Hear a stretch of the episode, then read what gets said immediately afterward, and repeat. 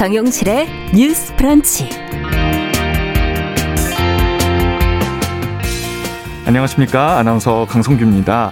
정용실 아나운서의 개인적인 사정으로 오늘은 제가 함께하겠습니다. 여야 선대위의 외부 인사 영입과 관련해서 잡음이 일고 있습니다. 민주당이 영입했던 조동현 교수가 사생활 논란으로 사퇴했고 국민의힘은 피부과 의사 함익병 원장을 임명하려다 과거 발언 문제로 임명을 보류했는데요. 이와 관련해서 지적되고 있는 정당의 검증 부실과 사생활 침해 문제 등을 함께 생각해 보겠습니다. 전파력이 높은 코로나19의 새 변이 오미크론에 대한 걱정이 큽니다. 어제까지 국내에서는 12명의 확진자가 나왔고요. 서울의 대학가에서도 감염 의심 사례가 나왔습니다. 그런데 오미크론은 전염력에 비해서 치명률은 낮을 거라는 예상도 있고요. 감기 바이러스의 혼종이라는 해외 연구 결과에도 관심이 높은데요. 전문가의 시각은 어떤지 들어보겠습니다. 12월 6일 월요일 정용실의 뉴스 브런치 문을 엽니다.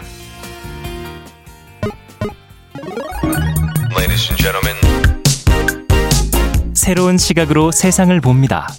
정용실의 뉴스 브런치 뉴스 픽. 정용실의 뉴스 브런치 앞에서도 말씀드렸듯이 오늘은 저 강성규와 함께 해주시고요. 유튜브와 콩으로 보이는 라디오도 많이 이용해 주시기 바랍니다. 첫 코너 뉴스픽 시작하겠습니다. 전예현 우석대 개관 교수 나오셨습니다. 어서 오세요. 안녕하세요. 전예현입니다. 네, 조으론 변호사 안녕하십니까? 네, 안녕하세요. 조으론입니다. 네. 더불어민주당과 국민의힘 양당 모두 공동선대위원장 임명과 관련해서 잡음이 일고 있습니다. 지난주 민주당의 영입 소식 전해드렸던 조동현 교수가 일단 사생활 논란으로 사퇴했고요. 국민의힘은 의사인 함익병 원장을 임명하려다 과거에 문제가 됐던 발언 때문에 보류했습니다. 각각 어떤 상황인지 좀 정리해 볼까요? 예, 먼저 민주당 상황부터 정리해 보면은요. 민주당에서는 조동영 서경, 서경대 교수를 임명을 했고요. 특히 공동상임 선거대책위원장으로 인선이 이루어졌었습니다. 네. 그런데 일부 유튜브와 언론에서 이른바 사생활 논란이 제기가 됐는데 어, 조 위원장이 사퇴 의사를 밝혔습니다. 당초 사퇴 의사를 밝혔을 때 송영길 대표는 주말 동안 좀 얘기를 나눠보겠다고 했는데 그렇죠. 본인이 가족들을 보호하고 싶다, 아이들을 보호하고 싶다며 계속해서 사의 의사를 밝혔다 하고 사의가 수용이 돼서 지금은 선대위원장에서 물러난 상황입니다. 그런데 선대위원장은 물러난 이후에 이 조동현 전 교수가 민주당의 법률지원단 부단장인 양태정 변호사를 통해서 추가 입장을 공개를 했는데요. 아, 이게 좀 조심스럽습니다. 본인이 입장 공개를 했기 때문에 정리를 해드리면 네. 2018년 8월에 성폭력으로 인해서 원치 않는 임신을 하게 되었다고 합니다. 그런데 당시에 군 문화라던가 사회 문화 또 가족 병환 등으로 인해서 신고를 못했었고 또이 이제 아이가 생겼는데 종교적 신념 때문에 아이를 키우는 것으로 결정을 했었다라는 것을 하면서 이런 것을 하게 된 배경으로 더 이상 아이들에게 혼외자라는 주용구실을 어, 씌우지 말아달라. 네. 언론 보도도 좀 자제해달라. 이렇게 부탁을 했다라는 걸 추가로 전해드리고요. 어, 그리고 지금 민주당에서는 아이들의 사생활이라던가 여러 가지 신상을 공개한 또 일부 유튜브에 대해서 법률적인 어, 대응을 하겠다라고 이미 밝힌 상황입니다. 국민의힘의 상황은 조금 다릅니다. 지금 국민의힘의 경우에는 총괄선대위원장으로 김종인 위원장이 되는 것이 주말 동안 확정이 됐는데 이후에 총괄선대위원장이 아닌 이 공동선대위원장이 또 있거든요. 네. 공동선대위원장으로 박주선 전 국회 부의장 그리고 이른바 비니자라고 불리는 인물이 있어요. 오세훈 서울시장 선거 때 비니를 쓰고 나서 비니자라고 불리는 네. 노재성 씨 그리고 피부과 전문의로 알려진 함익병 씨를 공동 선대위원장으로 내정했다고 밝혔는데 이 함익병 씨가 과거 언론에서 이른바 독재와 여성과 관련된 발언이 다시 한번 논란이 됐습니다. 2014년 그한 매체와의 인터뷰에서 독재가 왜 잘못된 거냐, 플라톤도 독재를 주장했다라는 발언이라던가 여자는 국방의 의무를 지지 않으니 4분의 3만 권리를 행사해야 된다. 자식을 두 명 낳은 여자는 예외로 할 수 있다 등의 발언이 이게 사실 예전에도 논란이 됐었는데 이번에 다시 더 논란이 되면서 사실상 인선을 철회한 지금 상황입니다. 그렇죠. 다시 떠올랐죠. 좀 공교롭게 양당 모두 좀 이렇게 논란이 일면서 검증이 부실하는 거 아니냐 이런 비판이 나옵니다. 논란이 일어날 소지가 있는지 또 그 사실 관계는 어떤지 좀 미리 정확하게 파악을 하는 게 기본인데 이 부분에 대해서 좀 아쉽다는 지적이 나오는데요. 변호사님 어떻게 생각하십니까? 일단 매우 아쉽다고 생각을 하고요. 뭐 당이야 이제 선거가 다가오니까 인재를 영입하는 과정에서 어, 어떤 절차가 좀 부실했다 이런 비판을 하나 생각할 수가 있을 것 같고 또 연, 인재를 영입을 했으면 그 이후에 어떤 문제가 터졌을 때그 네. 그 인재를 어떻게 할 것인가, 뭐 보호할 것인가 아니면은 내 보낼 것인가 이런 부분에 대해서도 일관되지 못한 입장을 보여주고 있기 때문에 이제 국민들의 비판의 목소리가 굉장히 큰 것이라고 생각을 하는데요. 첫 번째로 이제 부실 검증은 지금 양 당에서 계속해서 문제가 되고 있는 것 같습니다. 이제 10년 전에 어떤 부부의 문제가 그 선거 책임자로서의 결격 사유인지는 이제 개인마다 다른 판단을 할 수가 있겠지만 민주당에서 영입 하는 과정에 있어서 굉장히 미숙했던 것은 사실이라고 생각을 하고요. 네.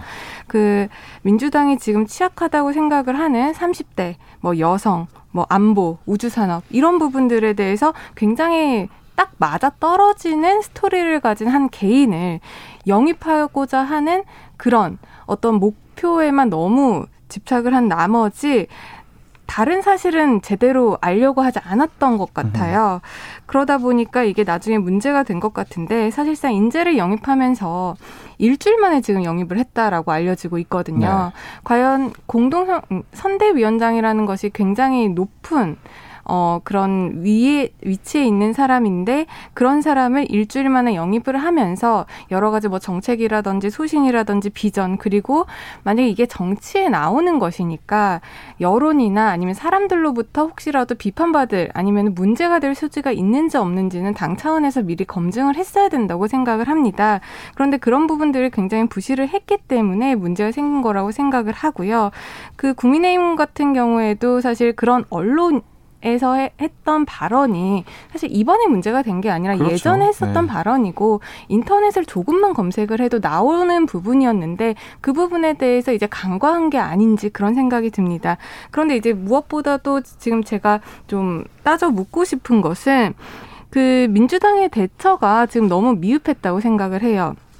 이게 처음 문제가 제기됐을 때 물론 그 영입 과정에서 너무 서두르다 보니까 검증을 제대로 못한 사실을 인정을 하고 네. 그 부분에 대해서 문제가 제기된 이후라도 좀 면밀히 검토를 해서 입장 표명을 했으면 좋겠는데 그냥 뭐 허위 사실이다. 뭐 강력하게 법적 대응을 하겠다 사실이 아닌 것으로 확인됐다라고 당 차원에서 주장을 했단 말이에요. 네, 그러다 보면은 민주당이 뭐 영입하는 과정뿐만 아니라 영입 이후에 문제가 터졌을 때도 제대로 처리를 하지 못한 그런 어떤 거짓말을 한 셈이 되는 거거든요. 그렇기 때문에 그런 부분이 굉장히 미흡했다. 그리고 그 인재에 대한 보호 조치와도 관련해서 이게 문제가 되었을 때 자기들이 이런 부실한 검증 과정에서 영입을 했지만 영입을 했잖아요. 영입을 했으면 아무래도 그 당을 믿고 들어온 인재이기 때문에 어느 정도 보호를 해줘야 된다고 생각을 합니다. 네. 근데 그럼에도 불구하고 어 뭐 물론 후보자가 다 이게 후보 책임이다라고 말은 했지만 사실상의 피해는 지금 한 개인이, 한 자연인이 다 떠안게 되고 있는 셈이거든요. 그렇기 때문에 이 부분들에 대한 당 차원의 적극적인 재검토가 필요하지 않나 그렇게 생각을 합니다. 변호사님은 검증도 미흡했고 그 이후에 이루어지는 대처도 좀 미흡해 보인다 이런 말씀을 네, 해주셨고 교수님은 어떻게 보십니까? 저는 근데 참 마음이 복잡합니다. 이 두 사례를 같은 선상에 놓고 보기엔 좀 어렵다고 네. 봐요. 일단 하익병 씨 같은 경우에는 예전에 2017년 대선에서도 다시 더불어민주당에 주자했던 안희정 전 충남지사 지지했다가 또 문재인 후보 선대위 자문위원단에 포함이 돼 논란이 돼서 사퇴한 경우가 있어요. 그러니까 이분 같은 경우에는 정치적으로 어떤 논란이 될 부분, 철학적으로 된 논란이 된 부분이 이른바 사실은 검증이 됐었던 거죠. 그러니까 의사로서의 함익병 씨가 아니라 정치인으로서 지금 더불어민주당에 갔다가 또 국민의힘에 갔다가 또 여성이라던가 어떤 뭐 독재 부분에 대한 발언이 정치적 철학에서 분명히 문제가 있다라는 것이 큰 이견이 없을 거라고 봅니다. 그런데 이 조동현 시 사례의 경우에서는 사실 민주당이 굉장히 섬세하게 접근을 해야 했다고 봐요. 변호사님 말씀해 주셨듯이 그렇다면 조동현 씨가 나중에 본인이 밝혔듯이 이것이 어떤 특수한 상황에서 정말 어쩔 수 없이 아이를 낳아 기를 수 있는 면이 있었다고 하면 그 부분에 대해서 충분히 대화하고 오히려 보호하는 쪽으로 하던가 해야 되는데 이건 보니까 무슨 개인이 책임을 다 떠안는 듯한 결국 이렇게 된 모양새거든요. 음, 그렇죠. 참고로 외국에서 진보적 성향이 어 어떤 집권을 했을 때 보면은 소수자 그러니까 내가 성소수자라고 밝힌 인물들을 장관 내세웁니다. 그 말은 뭐냐면은 우리는 성소수자인 것을 어떤 정책을 집행하는 데서 아무 상관이 없다라고 의지를 또 한번 보여주는 것이거든요. 근데 민주당 같은 경우는 지금 이번 왔다 갔다 하다 보니까 결국은 한 개인에게 모든 비난이 쏟아지면서 본질은 사라지고 그 개인과 개인 가족이 피해만 남는 결과가 벌어진 거거든요. 그래서 이 부분에 대해서 민주당 내에서 좀 차후에라도 어, 좀 신중하게 검토를 해보고 이렇게 된다고 생각을 하고요. 참고로 예전에는 장관 후보자 내세울 때 이혼도 심지어 결격 사유가 됐습니다. 그러나 최근의 흐름을 보면 그거를 청문회에서 크게 문제 삼지 않습니다. 그리고 실제로 결혼했다가 이혼했지만 장관이 된 경우도 많고요. 이런 점 하나 짚고 싶고 저는 그리고 두, 두 번째로 정치인의 도덕성 자체를 과연 어느 정도로 봐야 되는지 한번 고민해야 된다고 생각을 하는데요. 예전에 뭐 청문회에서 어떤 일이 있었냐면 후보자에게 갑자기 왜 자녀의 재산이 증가했냐 투기한 거 아니냐고 난리가 났었거든요. 네. 그 이유가 뭐였냐면은 이 자녀가 딸이 이혼을 했어요. 그러면서 남편 명의로 돼 있던 아파트를 처분하면서 이 돈을 일부분 위자료로 받았던 건데 음. 과연 이런 것이 장관 후보자의 정책 능력과 무슨 것이며 장관 후보자면 그럼 딸이 이혼한 사실까지 만천하에 공개되는 TV 토론회 장소에서 밝혀야 되냐는 거죠. 그래서 이 사생활 부분에 대한 논란도 정치권이 어느 정도까지가 국민의 눈높이인지에 대해서 기준에 대해서 좀 논의가 이루어져야 된다. 그래서 개인의 신상 털기식이라든가 망신 주기식은 그렇죠. 좀 벗어나야 되는 생각이 듭니다. 모든 임명이나 청문회 때마다 나오는 이야기인 것 같습니다만 음. 고민을 해볼 필요가 있습니다. 그러면 좀 조동현 교수 관련 논란에 대해서 좀 더 이야기를 해보자면 여성이라서 더 큰 비난을 받는다. 혹은 뭐 사생활 침해가 너무 과도하다. 이런 지적이 계속 이어지고 있거든요. 일단 제가 생각했을 때는 이것을 여성이라고 더 큰 비난을 받는다라고 보기에는 좀 부적절해 보여요. 이거를 젠더 이슈로 가져가기엔 좀 무리가 있어 보이거든요. 왜냐하면은 그 2013년에도 최동욱 전 검찰총장이 그 비슷한 논란으로 이제 사퇴를 했어요. 당시에도 그 지금 뭐 오늘 어제 이제 기사 난 걸로 인해서 이제 좀 성격이 다른 사건이 되기는 했지만 만약에 예전에 우리가 뭐 말을 했었던 그런 혼외자 문제라고 한다면 아직까지 이것을 뭐 여성이어서 더 비판받고 아니면 남성이었기 때문에 더 아니냐 이런 게 아니었단 말이에요. 그때도 똑같은 비판을 받았고 사퇴를 했고 이번에도 그런 비판 때문에 사퇴를 했고 그렇기 때문에 이것을 여성이라고 더 뭐 큰 비난을 받았다라는 것보다는 지금 사생활 침해가 너무 과도하다. 방금 교수님께서 말씀해 주신 부분에 대해서 적극적으로 공감을 하고요.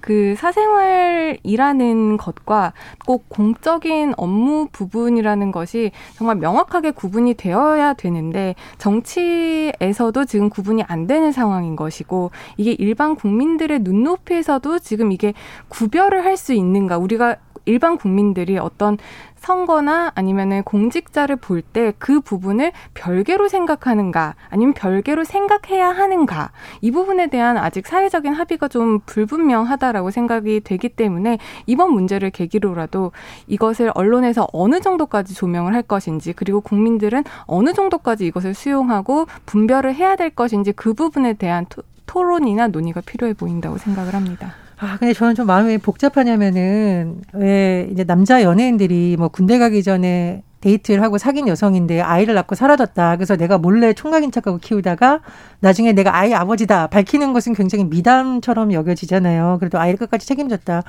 그런데 어떤 여성이 내가 남성과 사귀었다가 아이를 낳는데 어, 결혼하지 않은 여성인 척 했다라고 했을 때 과연 사회적 비난의 강도가 같을까 좀 싶습니다. 물론 공직자니까 더 엄격한 기준이 제기되겠지만 어떤 큰 맥락 속에서 보면 우리나라가 이런 문제에 있어서 여성에게 조금 더 과도하게 비판이 하는 문화가 있는 건 사실입니다. 이게 정치라는 특수 영역에서 볼 게 아니라 큰 맥락에서 보면 그렇다고 보고요. 또 하나는 과연 어떤 사람이 내가 공인이라는 이유로 내가 성범죄로 피해로 아이를 낳았다는 걸 말할 수 있을까라는 부분도 참 고민스럽습니다. 그게 이제 잘못되었다라는 것이 아니라요. 우리나라 문화가 과연 그런 피해자를 끌어안고 그런 아이들에 대해서도 편견이 없는 시선으로 바라보는 문화였다면 조금 더 쉬웠겠죠. 그렇지 않, 은 문화이기 때문에 또 이런 어떤 현상이 발생했다고 보거든요. 그런 부분도 좀 같이 봐야 된다고 생각이 듭니다. 워낙 지금 한 개인에게 비난이 쏟아지고 있으니 네, 이런 지적이 나오는 것 아닌가 싶기도 합니다. 다음 뉴스픽 살펴보겠습니다. 지난해 초등학생이 라이브 방송 애플리케이션에 접속을 해서 억대 결제를 한 후에 부모가 어렵게 일부만 환불을 받은 사건이 있었는데요. 같은 앱에서 또다시 비슷한 사건이 발생했다는 보도가 있습니다. 이거는 무슨 일인가요? 이제 지난해 초등학생이 부모 동의 없이 그 어머니의 핸드폰을 이용해서 실시간 방송을 하고 있는 진행자에게 1억 3천만 원을 결제해서 논란이 있었습니다. 네. 그래서 뭐 어렵게 어렵게 몇 개월에 걸쳐서 그거를 환불을 받았다고 알려지고 있는데 그 방송 플랫폼에서 이번에 또 문제가 발생을 한 건데요. 5일 한국일보 취재에 따르면 10살의 초등학생이 이제 부모의 핸드폰으로 이제 10월 31일부터 지난달 7일까지 그러니까 한 일주일 정도 기간에 그렇네요. 370여만 원을 결제한 사실을 이제 부모가 알게 됐습니다. 네. 이제 부모가 카드 명세서를 살펴보다가 이러한 내용을 알게 된 건데요. 이 결제된 것이 어디에 쓰였나라고 봤더니 그 또 비슷해요. 방송을 진행하던 그 VJ 그 호스트라고 하는 사람에게 그렇죠. 이제 후원하는 형식으로 이 금액이 결제가 된 겁니다. 근데 부모가 아들 핸드폰으로 이제 학업에 필요한 그런 결제들을 해줬는데 우리가 보통 카드 입력을 핸드폰에다가 하면 카드 정보를요 남죠. 남잖아요. 네. 근데 이거를 부모가 일일이 다 제거를 하지 못하는 경우들이 많습니다. 그러다 보니까 그런 구글 앱스토어에 자동적으로 등록된 부모 카드로 어떤 별다른 추가 인증 없이 그 초등학생 아들이 결제를 계속 할 수 있어서 이런 문제가 생겼는데 지금 이 부모 같은 경우에는 이 회사를 상대로 콘텐츠 분쟁 조정위원회에 사건 중재를 요청한 상황이고요. 뭐 이제 양쪽의 입장 차이가 있기는 했다고 알려지고 있는데 결국에는 양 당사자가 그 환불은 네. 해주는데 네. 구글에 지급하는 그 수수료가 있어요. 결제액의 30%. 그렇죠. 그 구글이 이미 가져간 부분에 대해서는 환불을 못 해주고 나머지 금액 70% 정도만 돌려주겠다라고 제안을 해서 지금 합의가 된 상황이라고 합니다.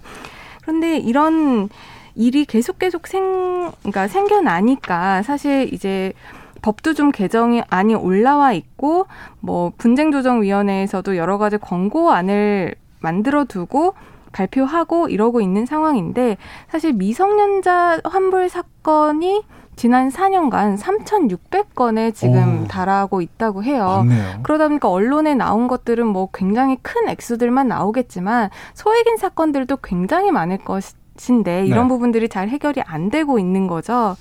그런데 이제 미성년자가 이제 뭐 자기의 명의 핸드폰 아니면 자기의 결제 시스템으로 어떤 결제를 해서 이게 나중에 환불을 받아야 된다라고 한다면 사실상 법적으로는 미성년자의 그런 법률 행위에 대해서 부모의 동의가 없었다라고 네. 하면 그걸 취소할 수 있거든요. 그런데 이게 지금 문제가 되는 건 부모 명의의 카드 아니면 아하. 부모 명의의 핸드폰으로 이런 것들이 결제가 돼버린다면 네. 사실 그런 온라인 플랫폼 같은 경우에도 이게 성인이라고 인식을 하고 있는 거지. 부모가 결제를 한 것으로 판단이 되는 거잖아요. 그렇죠. 그렇기 때문에 이 부분에 대해서 법률 관계가 굉장히 복잡해지고요. 나중에 이거가 뭐 부당이득 반환 청구 소송이나 취소권을 행사하는 그런 법률적인 절차에 있어서도 부모들이 자기들이 잘못이 없고 아이가 무단으로 도용했다라는 사실을 적극적으로 소명을 해야 이게 해결이 됩니다. 그러니까 굉장히 어려운 일이라는 거죠. 네. 그렇기 때문에 이런 문제들이 계속 발 발생을 하고 있는 것처럼 보입니다. 워낙 쉬우니까요. 저도 뭐 휴대전화로 뭐 하루에 몇 건씩 결제를 하는 것 같습니다. 뭐 간편 결제니 인앱 결제니 이런 서비스가 있으니까 그냥 뭐 클릭 손가락질 한두 번만 하면은 결제가 너무 쉽게 되니 편리한 만큼 또 위험해졌다는 생각이 드는데 뭐 본인 인증 절차를 좀 까다롭게 해야 될까요? 어떻게 합니까, 이거? 근데 우리 그 은행 같은 경우에도요. 네. ATM에서 보면 하루에 몇 천만 원 송금하기가 쉽지 않은 건 아시죠? 네. 그게 이제 피싱이라던가 여러 가지 문제 때문에 고객들한테 좀 불편하더라도 그렇게 해놓는 거고 신용카드 같은 경우에도 우리가 결제한도 정해놓게 하잖아요. 얼마 이상은 하루에 결제 안 되고 그 이상 넘어가면 아예 안 되잖아요. 그게 사업자 입장에서는 무제한 돈을 쓰면 좋지만 잘못하면 소비자들이 지나치게 과 소비를 해서 이게 문제가 생기거나 이런 걸 다 일종의 방지하기 위한 장치들이 이제 하나하나 마련된 거거든요. 네. 지금 게임이라던가 콘텐츠 사업에 같은 경우는 그 장치들이 그렇게 많지 않다 보니까 문제는 성인이 아니라 미성년자들이 여기에 됐을 때 문제가 굉장히 커진다는 거예요. 그렇죠. 그래서 저는 1억 3천만 원이 도대체 이렇게 현금 큰 돈이 어디 있나 봤더니 이게 이사 가려고 전세금을 마련해 놓은 걸 결제했던. 거예요. 그래서 이런 사태까지 발생을 하는데 이 전기통신사업법 개정안이 계속 논의가 되고 저는 이 개정안 불가피하다고 봅니다. 일각에서는 너무 규제라고는 하지만 자율적인 가이드라인이 지금 안 지켜지고 있어요. 그렇기 때문에 일부분의 법 개정을 통해서 강제성을 부과할 필요는 있다. 예를 들면 일의 한도는 얼마다, 하루 한도는 얼마다라는 것을 좀 규제 가이드라인을 만들어줄 필요가 있다고 생각을 하고요. 네. 그리고 우리 홈쇼핑 초기에 온갖 분쟁이 일었는데 지금 좀 줄어든 이유는 홈쇼핑 업체에서 소비자 분쟁에 관련된 여러 가지 내부의 장치들을 많이 마련했기 때문입니다. 그렇죠. 뭐 일대일 게시판도 있고요, 상담도 있고요. 또 배달이 된 지 며칠 후까지는 무조건 환불할 수 있게 여러 가지 규정이 만들어졌잖아요. 근데 지금 콘텐츠 같은 경우는 그런 게 없습니다. 그렇다 보니까 거기에 대한 구체적인 가이드라인도 만들어져야겠죠. 항상 법이나 규제가 뒤따라오니까 그걸 쫓아가는 속도 차이가 나는 것 같은데 어떻게 보십니까, 변호사님은? 지금 교수님께서 말씀해주신 뭐 법이 개정이 돼야 되고 지금 개정안이 올라와 있습니다. 그런데 여기서의 문제점은 말씀해주신 것처럼 개정안에 뭐 한도를 정해놓는다거나 뭐 어떻게 이용자를 보호하는 홈쇼핑과 같은 그런 창구를 운영해야 된다 이런 내용들은 들어 있어요. 네. 그런데 여기서 지금 오늘 우리가 말을 했던 본질적인 부분, 부모 명의를 도용한 그런 부분에 대해서는 어떻게 할 것이냐라고 한다면 그런 부분 지금 빠져 있거든요. 네. 근데 이거 빠져 있는 이유 이유가 어 이게 실제로는 성인이면서 나중에 문제가 생기니까 환불받고 싶어서 아 이거 사실은 뭐 미성년자가 했다 아하. 이렇게 오히려 성인들이 그러니까 미성년자를 보호하는 규제를 만들어 놓으면 성인들이 이것을 악용할 우려가 있다라고 해서 그렇군요. 지금 이 개정에서 빠졌다라고 지금 언론에 나오고 있는 그런 부분들이 있기 때문에 과연 이게 이번에 법을 개정한데 오늘과 같은 사건이 또 발생하지 않겠는가 이 부분은 굉장히 좀 의문으로 계속 남고 있고 입법의 공백으로 계속 우리가 가져가야 되는 네. 문제라고 생각을 합니다. 그리고 법이 물론 이미 예, 사전 예방적으로 뭔가를 다 규제를 해놓을 수는 없는 상황이고 사후적으로 해나가야 되는데 법은 한계는 명확하거든요. 네. 이게 법이 기술을 따라가는 거는 거의 불가능하다라고 봐요. 그렇기 때문에 이것을 어떤 기술적으로 좀 보완을 해야 되지 않는가 그런 필요성도 저는 있다고 생각을 합니다. 이게 환불을 받았잖아요, 일부.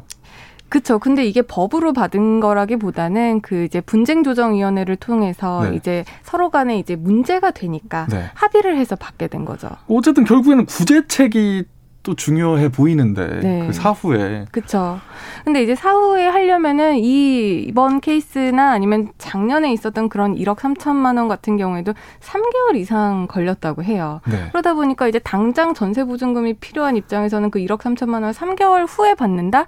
사실 이거는 사후적으로 어떤 구제를 받는다고 해도 그런 시기에 대한 보상은 받지 못하는 거잖아요. 그렇기 때문에 이거는 기술적으로 어떻게 보완이 돼야 되는데 제가 생각 뭐 기술적인 전문가는 아닙니다만 이게 결제가 될 때 미성년자 핸드폰이 아니라 뭐 부모 명의 도용 같은 문제라면은 부모의 카드라고 한다면 부모의 지문이 들어갈 수 있도록 어떤 생체 인식 음. 시스템이 마련이 된다거나 아니면은 뭐 그런 어떤 그런 구글이라든지 지금 애플이라든지 글로벌 지위에 있는 이번에도 뭐 30%는 이제 구글에 줬기 때문에 못 받아오잖아요.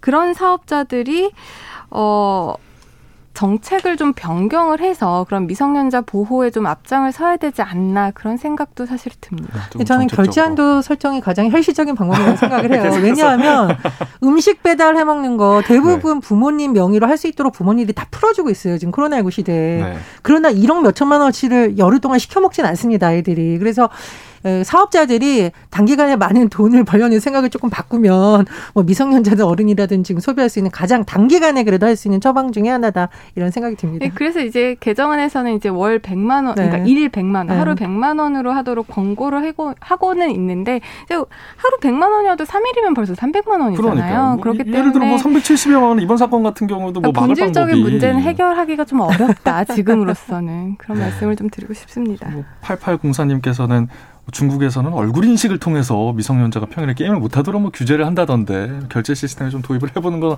어떨까요? 뭐 이런 의견도 남겨 주셨습니다.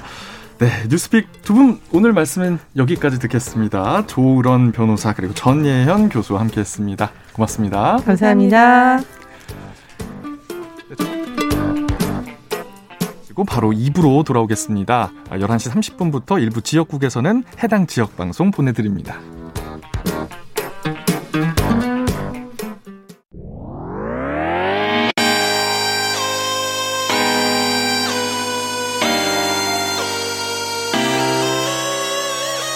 사람들은 삼루에서 태어났으면서 자신이 삼루타를 친 것처럼 생각하며 살아간다라는 음. 말이 있어요. 3분 즉석칼에 만들듯이 법안을 뚝딱뚝딱 잘 만들어내시는 분들이 왜 여기에 대해서는 음. 이렇게 직무유기를 하고 있을까 그런 문제가 들고 따끔하게 이 예. 여성 팬티에 달려있는 정체불명, 의미불명의 리본에 대해서 생각을 하게 됩니다. 도대체 이 아이는 왜 있는가? 경쾌하게. 정말 그런가요? 외신도 당황한 거죠. 이 사건을 보고 예. 도대체 한국에서 무슨 일이 벌어지고 있는 거냐. 음. 이거 한국의 성보수주의 때문 아니냐. 할 말은 하면서 같이 고민해보겠습니다. 고민해보겠습니다. 세상을 보는 따뜻한 시선. 정용실의 뉴스 브런치.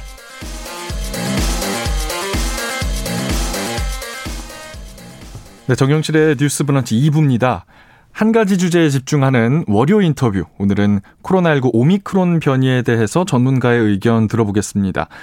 네, 전파력이 높은데 국내에서도 확진자가 나와서 그 여파가 어느 정도일지 많은 분들이 걱정하고 계시는데요. 이대 목동병원 호흡기내과 천은미 교수와 전화 연결하겠습니다. 교수님 안녕하세요. 네, 안녕하십니까. 네, 오미크론 변이에 대한 좀 걱정이 많습니다. 좀 지켜봐야겠지만 전염성이 높은 것에 비해서는 또 경증이고 치명률이 낮을 가능성도 뭐 거론이 되는데 위험성과 전파력 어느 정도라고 보십니까? 네, 오미크론은 이제 전파력은 높습니다. 왜냐하면 스파이크 단백질에 있는 변이가 델타보다도 두 배가 높고 또 수용체의 주요 결합 부위의 변이는 델타보다 다섯 배가 많습니다. 그렇기 때문에 기존의 백신이라든지 이미 감염이 된 경우에도 면역이 회피가 되기 때문에 재감염 사례도 세배 이상 높다고 알려져 있습니다.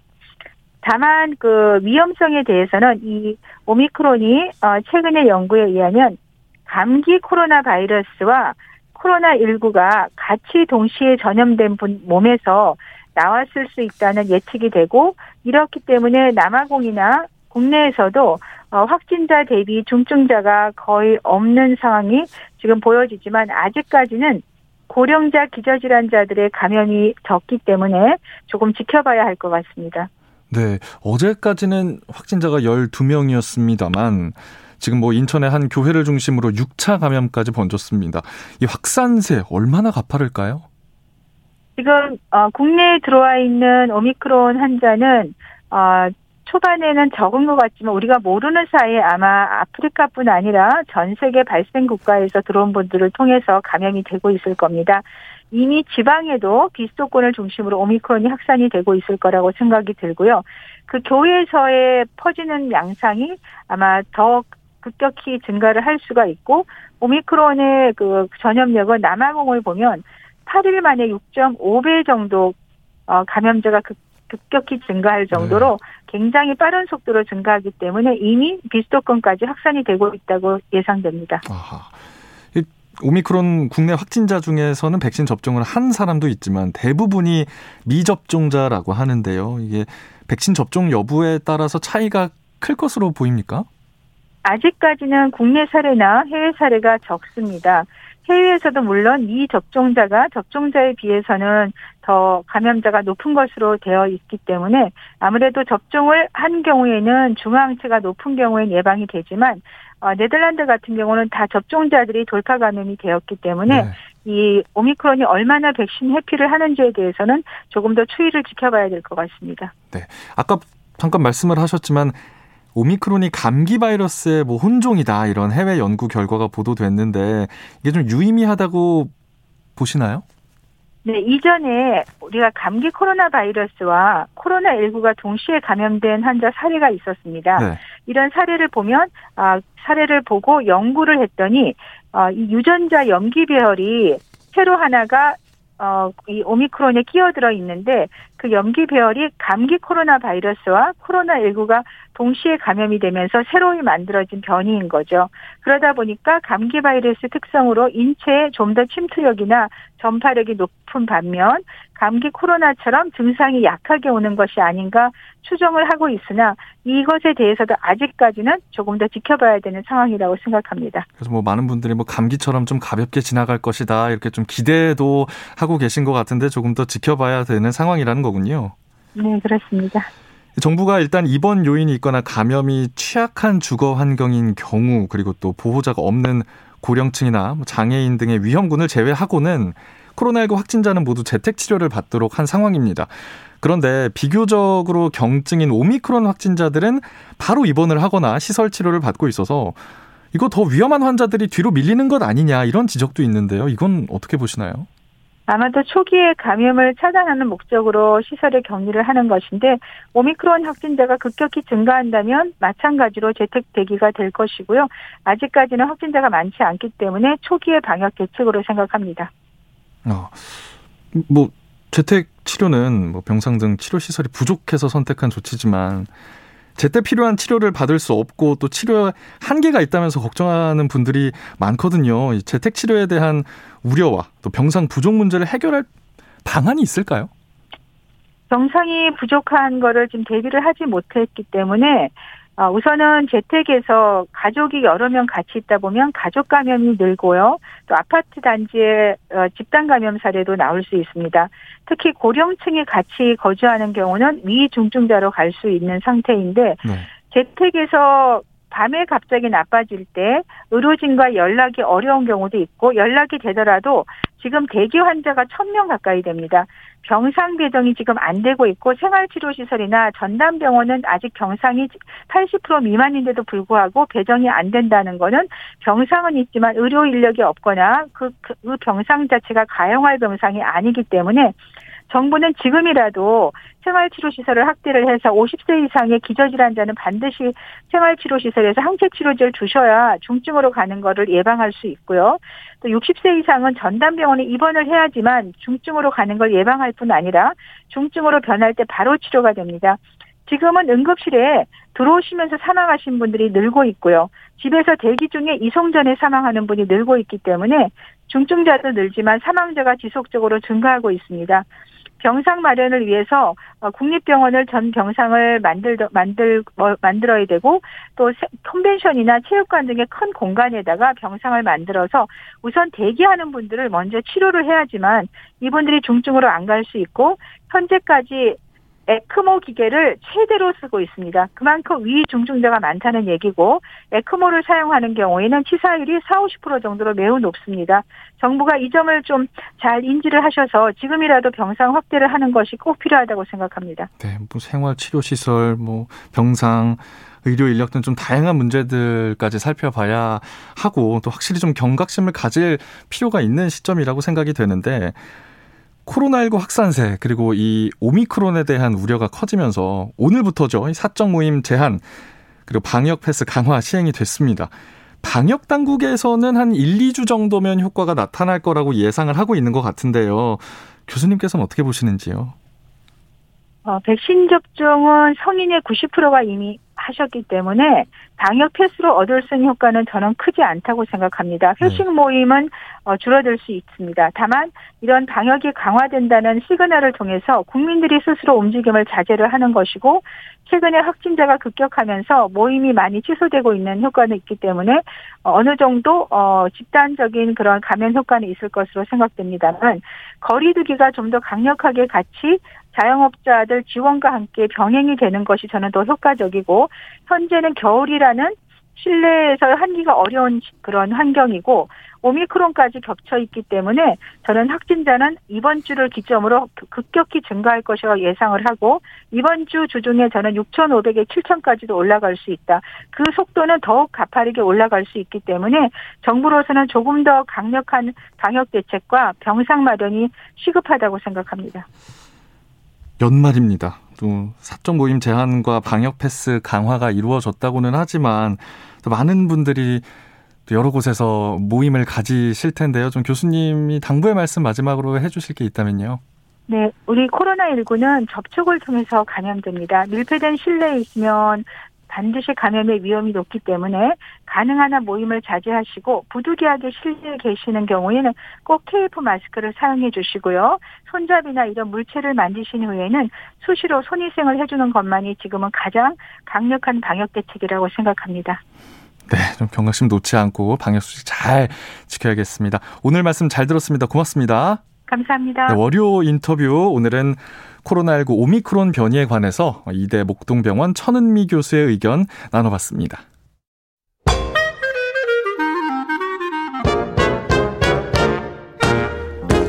모두가 행복한 미래 정용실의 뉴스 브런치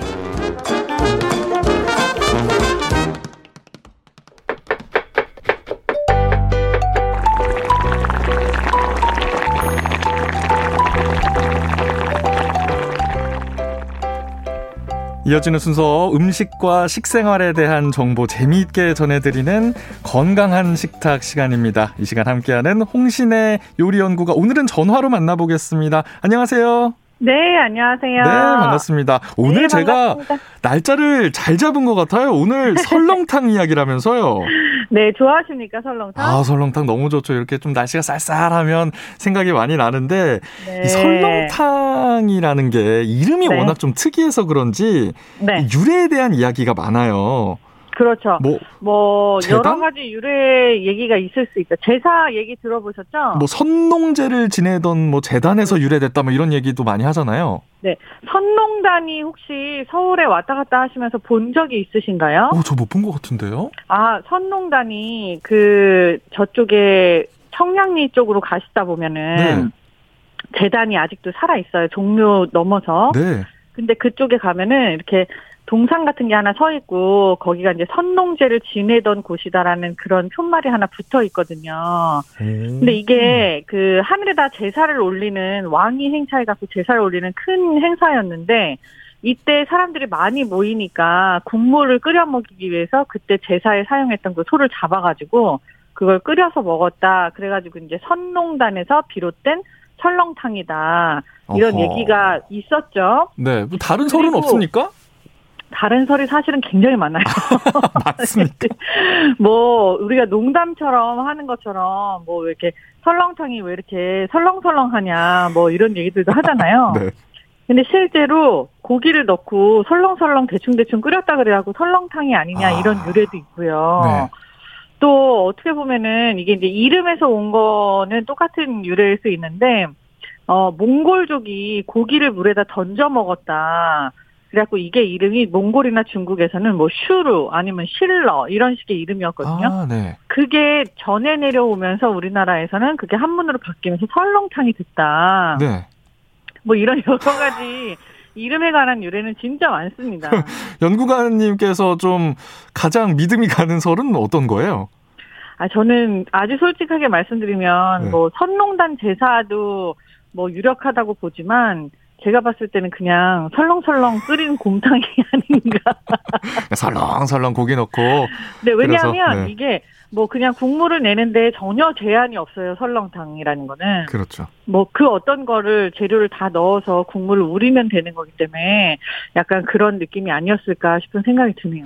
그 예전에는 결혼식 피로연에서 설렁탕 주는 네. 경우 많았잖아요. 네네네. 왜 그렇게 결혼식에서 먹었을까요?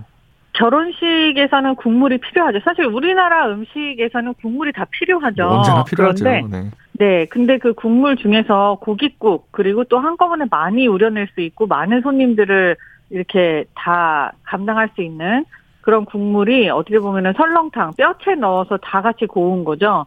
이런 거일 가능성이 컸고 아주 솔직하게 말씀드리면은 이런 탕 같은 거는 오히려 더 장례식 때 많이 먹었죠. 아, 그렇죠. 네, 결혼식은 미리 날을 받아놓고 음식을 준비를 할 수 있었기 때문에 탕을 끓이는 거 이외에 국수라든지 아니면 평상시에 먹기 힘든 그런 음식들이 조금 메인 요리들이었어요. 그래서 미리 다 준비를 해놓고 손님을 받는. 근데 이제 장례식 같은 경우에는 그게 안 되잖아요. 그렇죠. 갑자기 음. 돌아가시잖아요. 그렇기 때문에 빠르게 끓여가지고 손님들을 대접할 수 있는 것들이 대부분 국물 요리였어서 설렁탕이라든지 이렇게 고깃국에다가 뭔가 건더기를 넣어서 만드는 그런 뭐 육개장 이건 나중에 나온 거지만 그런 것들을 조금 사용을 했었죠. 고깃국 얘기가 나와서 그런데 네. 설렁탕이랑 곰탕이랑 뭐가 다른 겁니까? 음. 어, 이게 이제 와서 사실 나누기 시작하는 것 같기는 해요. 설렁탕이랑 곰탕이랑을 다 혼용해서 쓰고 있었어요. 어, 실제로 예전에는 뭐 설렁탕이든 곰탕이든 뭐 그렇게 크게 구분을 안 했다 이런 말씀이세요? 그렇죠. 네, 곰탕이라는 것도 어원이 고아서 만든 탕이에요. 네. 근데 이 고운다는 거를 고기만 굽느냐, 뭐 뼈까지 굽느냐 이런 거에 대한 뭐 제한이라든지 레시피가 따로 있는 것들은 다 아니었거든요. 네. 그랬더니 곰탕이라고 하면은 예전의 기록으로는 이제 고기를 넣어서 굽는다라는 뜻이어서 지금도 생고기만 그냥 넣어갖고 뼈를 없이 그거를 한두 시간 고아버리면은 국물이 맑게 나와요. 네. 그리고 또 뼈를 넣어가지고 우리가 사골국이라고 하죠. 그렇죠. 그렇게 해갖고 고우면은 우리가 흔히 말하는 뽀얀 국물이 나오잖아요. 네. 이 국물의 탁도 차이를 가지고 곰탕이랑 설렁탕을 지금은 나눠요. 아 그러면 맑으면 좀 설렁탕이라고 보고 아니죠. 맑으면 곰탕이라고, 아, 곰탕이라고 보고, 보고. 그렇죠. 뼈까지 우려서 약간 탁하게 하얗게 나오면은 그걸 설렁탕이라고 보는 거예요. 그래서 어떻게 보면 곰탕이 지금은 조금 더 고급 음식으로 자리를 잡은 게 뭐 양지머리라든지 사태라든지 뭐 이런 생고기들을 그냥 넣어서 고기만 우려서 빠르게 약간 맑게 걷어낸 거라 가지고 조금 뭔가 비주얼적으로 더 고급스러운 거고 설렁탕이라고 하면 우리가 잡뼈하고 잡고기를 다 넣는다 이렇게 얘기를 해요. 네. 그래서 조금 이렇게 두 개를 구분을 하긴 하지만 아주 솔직하게 말씀드린다면 이 두 개의 구분이 그렇게 크게 의미가 없습니다. 왜죠? 네. 뭐 그게 그거다 이렇게 생각하면 된다 이런 말씀이신가요? 그렇죠. 다 이제 소고기를 우려낸 것들이고요. 네. 뭐 그 우려내는 방식이나 부위에서 약간의 차이 때문에 맛이 조금 갈리는 것 뿐이지 그거를 뭐 굳이 뽀얀 국물이기 때문에 이건 꼭 설렁탕이고 집에서는 아직도 설렁탕을 곰탕이라고 얘기하는 집들이 진짜 많죠. 많아요. 네네. 네. 근데 이게 고와서 만든다라는 뜻이 있기 때문에 이거를 이제 이름으로 이렇게 뭐 색깔 이름으로 나누는 게 그렇게 크게 의미가 있다고 보여지지는 않습니다. 일단 뭐 둘 다 맛있으니까요. 네. 그런데 왜 식당에서 네. 설렁탕 먹을 때 보면 네. 이런 말씀하시는 분들이 있어요. 야 이거 국물이 뽀얀 이유가 오래 푹 끓여서 그런 게 아니고 뭐 넣어서 야. 그런 거야. 아. 그렇죠. 사실입니까? 이게 뭐 90년대에도 있었고 저희가 그 프림이랑 그런 설렁탕집 파동들이 몇 번 있었던 적이 있어요. 네. 사실 뽀양 국물의 대명사라고 한다면은 좋은 뼈하고 잡고기랑 다 같이 넣고 이걸 오랫동안 구웠을 때 그 국물이 굉장히 진하게 막 우러나오는 게 색깔이 탁해지는 거거든요. 네. 근데 이제 그 성분이 녹아나서 그래야 되는 건데 그거를 그냥 그 재료비를 조금 아끼려고 재료를 좀 덜 쓰고 그렇게 하고 국물을 뽀얗게 만드는 그런 뭐 유지방 성분이라든지 네. 이런 것들을 넣는 곳들이 덜어 있었어요. 네. 근데 지금은 이제 사골 육수 베이스라는 거를 또 쓰는 곳들이 되게 많아요. 우리가 아는 설렁탕 집들이 대부분 설렁탕을 정말로 진짜로 고기하고 뼈만 우려가지고 만드는 데가 100%가 아니라 사골 육수 베이스라고 해서 그 사골 육수를 농축시킨 그 그렇죠. 그 베이스들을 그 농축액이 네. 있죠. 그죠. 그 농축액이 사실 사골 육수 100%이면서 거기에 다른 것들이 더 들어가 있는 거거든요. 근데 그거를 넣어서 색깔을 오래 굽지 않았는데도 불구하고 굉장히 뽀얗고 진하게 만들 수 있는 그런 어떠한 기술이 탄생하게 된 거죠. 네. 그래서 가게들은 조금 이런 것들의 힘을 빌어서 음식을 만드는 곳들이 덜어 있습니다. 원가 차이가 많이 납니까? 좀 납니다. 뭐, 그렇겠죠. 네. 아무래도 좀 그렇죠. 근데 맛도 어떻게 보면은 많이 드시는 분들은 구분을 할 수 있을 만큼 조금 달라요. 그래서 음. 뭐 고기를 아예 안 쓴다는 게 아니라 고기를 많이 쓰고 육수 베이스라든지 이런 다른 것들을 조금 가미를 해서 좀 더 진한 맛을 우려내는 곳들은 조금 장사를 잘 하고 있죠. 왜 그때 뭐 프림을 넣는 곳이 있다. 그렇죠. 뭐 네. 이런 좀 파문이 있었잖아요. 어, 땅콩 버터까지. 네, 이게 좀 네. 실제로 맛에 효과가 있어서 그랬던 거예요?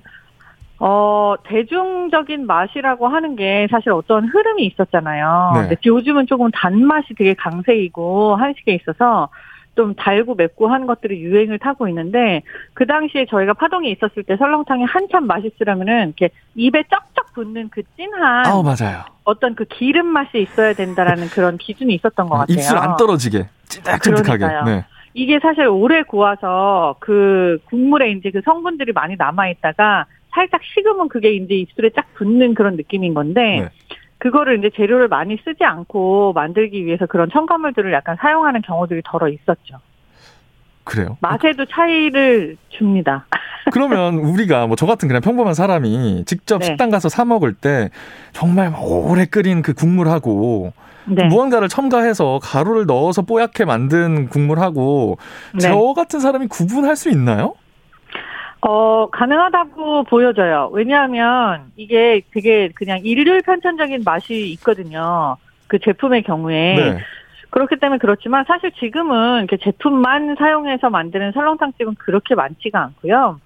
그리고 고기를 같이 구워서 약간의 재료를 첨가를 한다거나 거나 아니면은 아예 그냥 100%순 사골이다라고 얘기를 하는 곳들이 있어요. 네. 그런 것들은 또 그냥 다 고기를 구워서 고기랑 뼈를 구워서 만들고 있는 곳이니까 그런 거를 보고 찾아가시는 것도 되게 좋은 생각일 것 같습니다.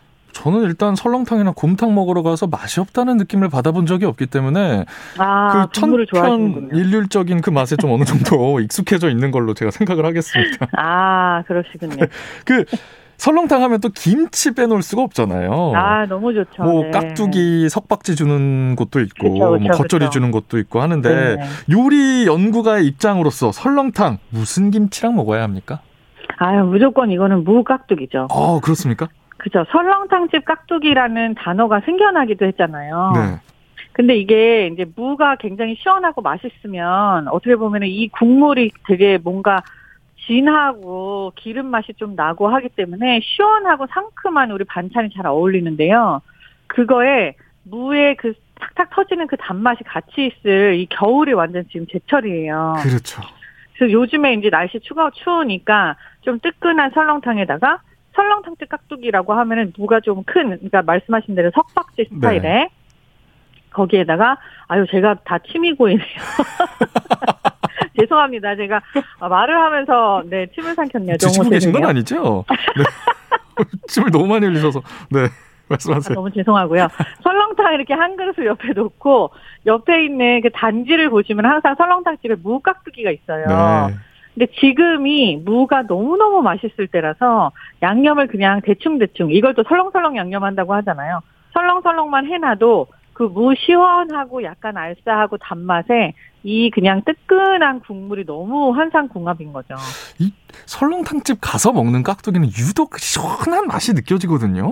맞습니다. 이게 그 국물을 조금 첨가를 해서 깍두기를 숙성을 하기도 해요. 그런 경우에 좀 더 시원한 맛이 배가 되고 왜냐하면 육수가 들어 있으니까 그리고 그것도 그렇지만 사실 그 설렁탕집 깍두기를 절일 때 네. 약간 소금하고 그리고 설탕 같은 걸 좀 같이 사용을 해요. 네네. 그런 다음에 이걸 한번 물기를 빼요. 절인 어, 다음에. 네. 대부분의 깍두기들은 그 물을 유지하기 위해서 절인 다음에 물기를 많이 빼지 않거든요. 네. 근데 설렁탕집 깍두기들은 웬만하면 물기를 쫙 빼고 탈수를 하듯이 해가지고 약간 뭔가 꼬득꼬득한 느낌이 오래도록 살아있도록 만든 다음에 양념을 버무려요. 아. 그렇기 때문에 좀 국물하고 더 잘 어울리는 약간 뭔가 무말랭이 가기 직전의 느낌이 조금 있잖아요. 그래갖고 좀 씹으면 아닥아닥한 그런 느낌이 있죠. 아, 막 정신이 막 어지러운 느낌입니다. 그 설렁탕 먹을 때 국물 네. 부어서 드세요? 아, 저는 안 부어 먹습니다. 어, 저도 안 부어 먹는데 부어서 어, 드시는 분들이 많죠. 많잖아요. 맞아요. 그 깍두기 국물 특히 깍두기 국물 자체가 굉장히 달고 시원하면서 약간 상큼한 그런 산미가 있잖아요. 네. 근데 설렁탕을 절반 정도 먹고 나서 그 국물을 좀 이렇게 쭉 부어가지고 물론 색깔은 조금 빨갛게 되지만 같이 먹으면은 뭔가 시원한 그런 느낌이 배가 된다고 해요. 네. 근데 저는 개인적으로 그 하얀 색깔 국물에 빨간색이 들어가서 핑크빛이 되는 게 조금 마음에 안 들어서. 그 왜 우리 국밥 먹을 때 양념장 네. 뭐 이렇게 있잖아요. 근데 양념장이랑 네. 또 깍두기 국물하고는 또 다른 느낌이에요. 다른 느낌이죠. 네. 저희 아버지는 양념장 파세요. 아, 아 국물보다도. 깍두기 국물이 아니라. 네. 깍두기 국물을 넣게 되면 너무 쉬어져서 네. 본인께 본인은 이제 별로다라고 말씀을 하시는데 뭐 그런 분들이 이제 양념장을 풀어서 드시는 것 같아요. 근데 그 양념장은 마늘하고 고춧가루하고 그걸 간장에다가 이렇게 불려서 네네. 만든 거거든요. 되게 시원한 맛이라기보다 약간 매콤한 맛을 좀 배가 되게끔 하는 그런 역할이 있는 거고 깍두기 국물을 넣으면 굉장히 더 시원하고 새콤해지죠. 깍두기 국물 넣어서 먹는 것도 유전이군요. 입맛이. 네, 저희, 네, 저희 집 같은 경우에는 유전이 맞는 것 같습니다. 아무도 안 넘어가요. 요즘에는 밀키트로도 많이 드시는데, 아유, 네, 배달해서 네, 그렇죠. 먹거나 하면은, 요즘 또 날씨가 추우니까 젤리 상태가 이렇게 돼서 오기도 해요.